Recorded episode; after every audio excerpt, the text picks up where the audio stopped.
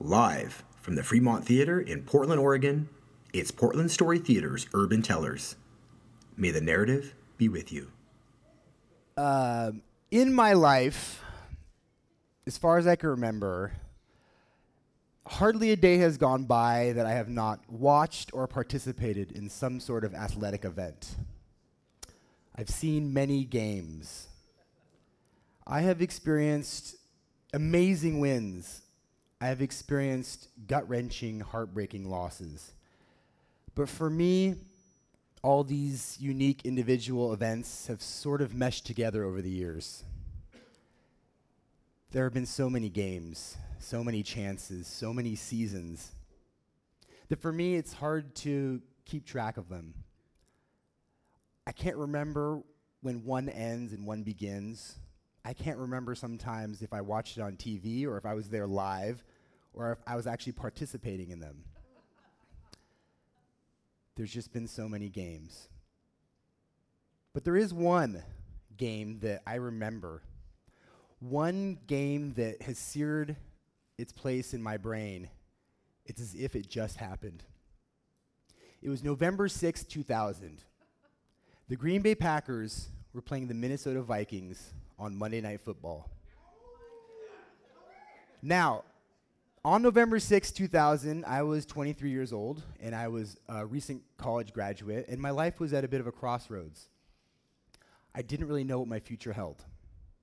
But I did know on that night I was going to watch my favorite football team, the Green Bay Packers, play football. When I was five years old, my mom remarried a man who would raise me that I uh, never called dad. I always called him by his first name, D. And D had been a lifelong Green Bay Packers fan. He used to tell me about all the championships they won and how they won the first two Super Bowls. And he used to throw out names like uh, Nitschke and Starr and uh, Lombardi. Now, being young and impressionable and really wanting him to like me, and also just really, really wanting to make him happy, I too rooted for the Green Bay Packers. Growing up in Oregon, um, we don't have a f- professional football team here, so I was a bit of a free agent. I could root for whichever team I wanted. But most of my friends rooted for the, uh, the closest teams Seattle, San Francisco, maybe Denver. I rooted for Green Bay. And it was difficult because when D was growing up, the Green Bay Packers were the best team. When I was growing up, they were the worst.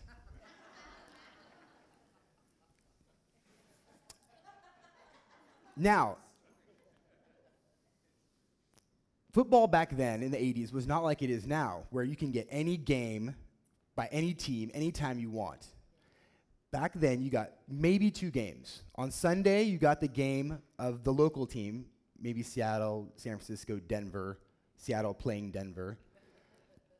And then Monday night, you got a game between two very good teams. So I never got to see the Green Bay Packers play on television. The only way I could get any sort of Green Bay was by radio. Dee and I used to huddle around the radio on Sundays and listen to the football games. I know some of you in the audience might remember what it was like to sit around the radio and listen to things. I grew up in the MTV generation. We had two color televisions in our house. We had a Nintendo. We had cable television with 50 channels. So the idea of me sitting around a radio listening to a football game uh, from a team that's in a small little city in Wisconsin was absurd. but I did it. And I learned a lot um, in these radio sessions. Um, Dee taught me a lot about uh, the agony of defeat. and, uh, but to always keep a very positive attitude. I learned my love for the underdog, not just in football, but in life and in love. Um, I learned perseverance. You always got to keep pushing through, even when times seem the shittiest. You got to keep pushing through. I remember being 10 years old and wanting to jump ship. I wanted to root for one of these other teams. It was so much easier to root for one of these teams that I got to see on television my friends rooted for. And D said to me, he had this really gruff voice, and he said, Don't be a bum. you can't give up on the team now. It makes it so much sweeter when they start to win. And then he said this to me, I'll never forget this. He said, Believing in the team, it's not a feeling you have, it's a choice you make. And with that one sentence, D and the Green Bay Packers taught me more about faith than eight years of Catholic school. So, D and the Green Bay Packers and our radio taught me to keep working hard, never give up. There was always going to be, no matter how crappy it got, there's always going to be another game, another chance, another season. I remember sitting around the radio and uh, you could feel that the, the, the players had given up. And you could feel the crowd in the stadium had given up. But D never gave up. He would yell at the radio. They would be down 38 to 0, and I'd want to go do something else. And he'd say, No, we're going to listen the rest of this game. Come on, don't give up, guys. You're playing like a bunch of bums. Never give up. Don't give up. So when the cancer came, I knew he was going to be okay because he would never give up. I was only 12 years old, but I was already very uh, stoic and driven. And in my mind, if you just worked hard, you could get through anything. And I knew D would never give up. So, this cancer would just be a small bump, speed bump on his road of life. I was probably pretty naive, too. But he always taught me there was another game, there was another chance, there was another season. And finally, that season that we had been waiting for came. The Green Bay Packers got good. And then another season came, and they became great. And then another season came, and they became the Super Bowl champions. Finally. And D got to see that. He lived to see all of that. He lived to see me be a wrestling, uh, high school wrestling state champion. He lived, he lived to see me get a scholarship to a prestigious college. He lived to see me graduate from that college. So on November 6, 2000, we were all very fortunate. But I did not feel fortunate. On that night, I was very angry. I was 23 years old, and I didn't know what my future held. I was angry because I'd graduated from college and I had this idea in my head that I was going to have a job and I was going to have money and I was going to have this, you know, partner. And instead, I was living at home with my parents. I was angry because I didn't know if I was going to get a job. Mostly, I was angry because the man who I'd spent my whole life trying to make happy was sick again. And this time, I was pretty sure it wasn't going to be okay. I was a little bit less naive. But on November 6, 2000, we were going to sit down and watch our favorite team play our second most hated rival, the Minnesota Vikings. and I remember, I remember that night, it was raining in Green Bay. And the Vikings scored first. And then Green Bay scored and tied it up. And then the Vikings scored again, and then Green Bay scored and tied it up. It went back and forth like this the entire game. Green Bay never led. Finally, the fourth quarter came, the end of the game.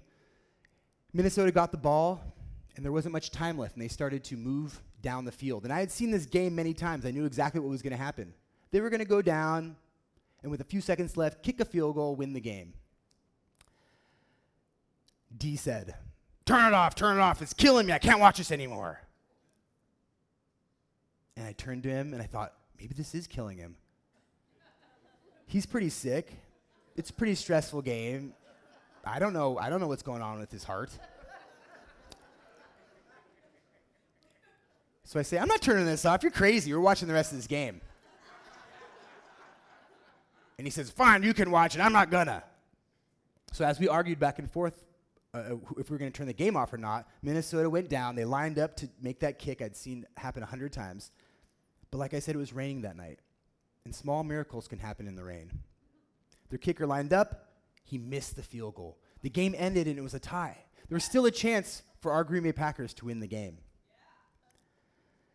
So it went into overtime, and Green Bay got the ball. They got to start. And at the time, Green Bay had this quarterback who was uh, a, bit of a home run hitter. He was not the, uh, he did not like to do the methodical little passes down the field like a, a good quarterback should. He wanted to go for the home run all in one throw. It was as if he knew D was in pain and he just wanted this game to be over. So, one of the very first plays, that quarterback stepped back and he threw the ball as far as he could. And the man who was supposed to catch it was running down the field, and like I said, it was raining and he slipped and fell. And the Minnesota Vikings man put his hand out to make an easy interception. I've seen this play happen a hundred times. He's going to make that interception. They're going to get the ball back. They're going to score and they're going to win. He puts his hand out and hits his hand, and then it hits his arm, and then it falls to the ground. Now, that would have been the end of the play if the man who was originally supposed to catch the ball hadn't been lying on the ground. where it hit him on the arm and then on the shoulder and then came to rest right in his chest. He caught the ball. He got up off the ground. He ran into the end zone. He scored a touchdown. The game was over. I jumped up and I said, Yes, yes, yes. And I looked over at D, and he was sitting in his chair, emotionless, exhausted. This team he'd gotten so much happiness from through the years, the Green Bay Packers, had just had one of the greatest games we'd ever seen together, the greatest play we'd ever seen together, and he could find no joy in it. I think he'd seen enough games. That was the last game we ever saw it together. He died soon afterwards. I don't follow the Green Bay Packers anymore. I don't really watch football anymore. That was something that we shared together. I guess sometimes that's the price you pay when you share things with people.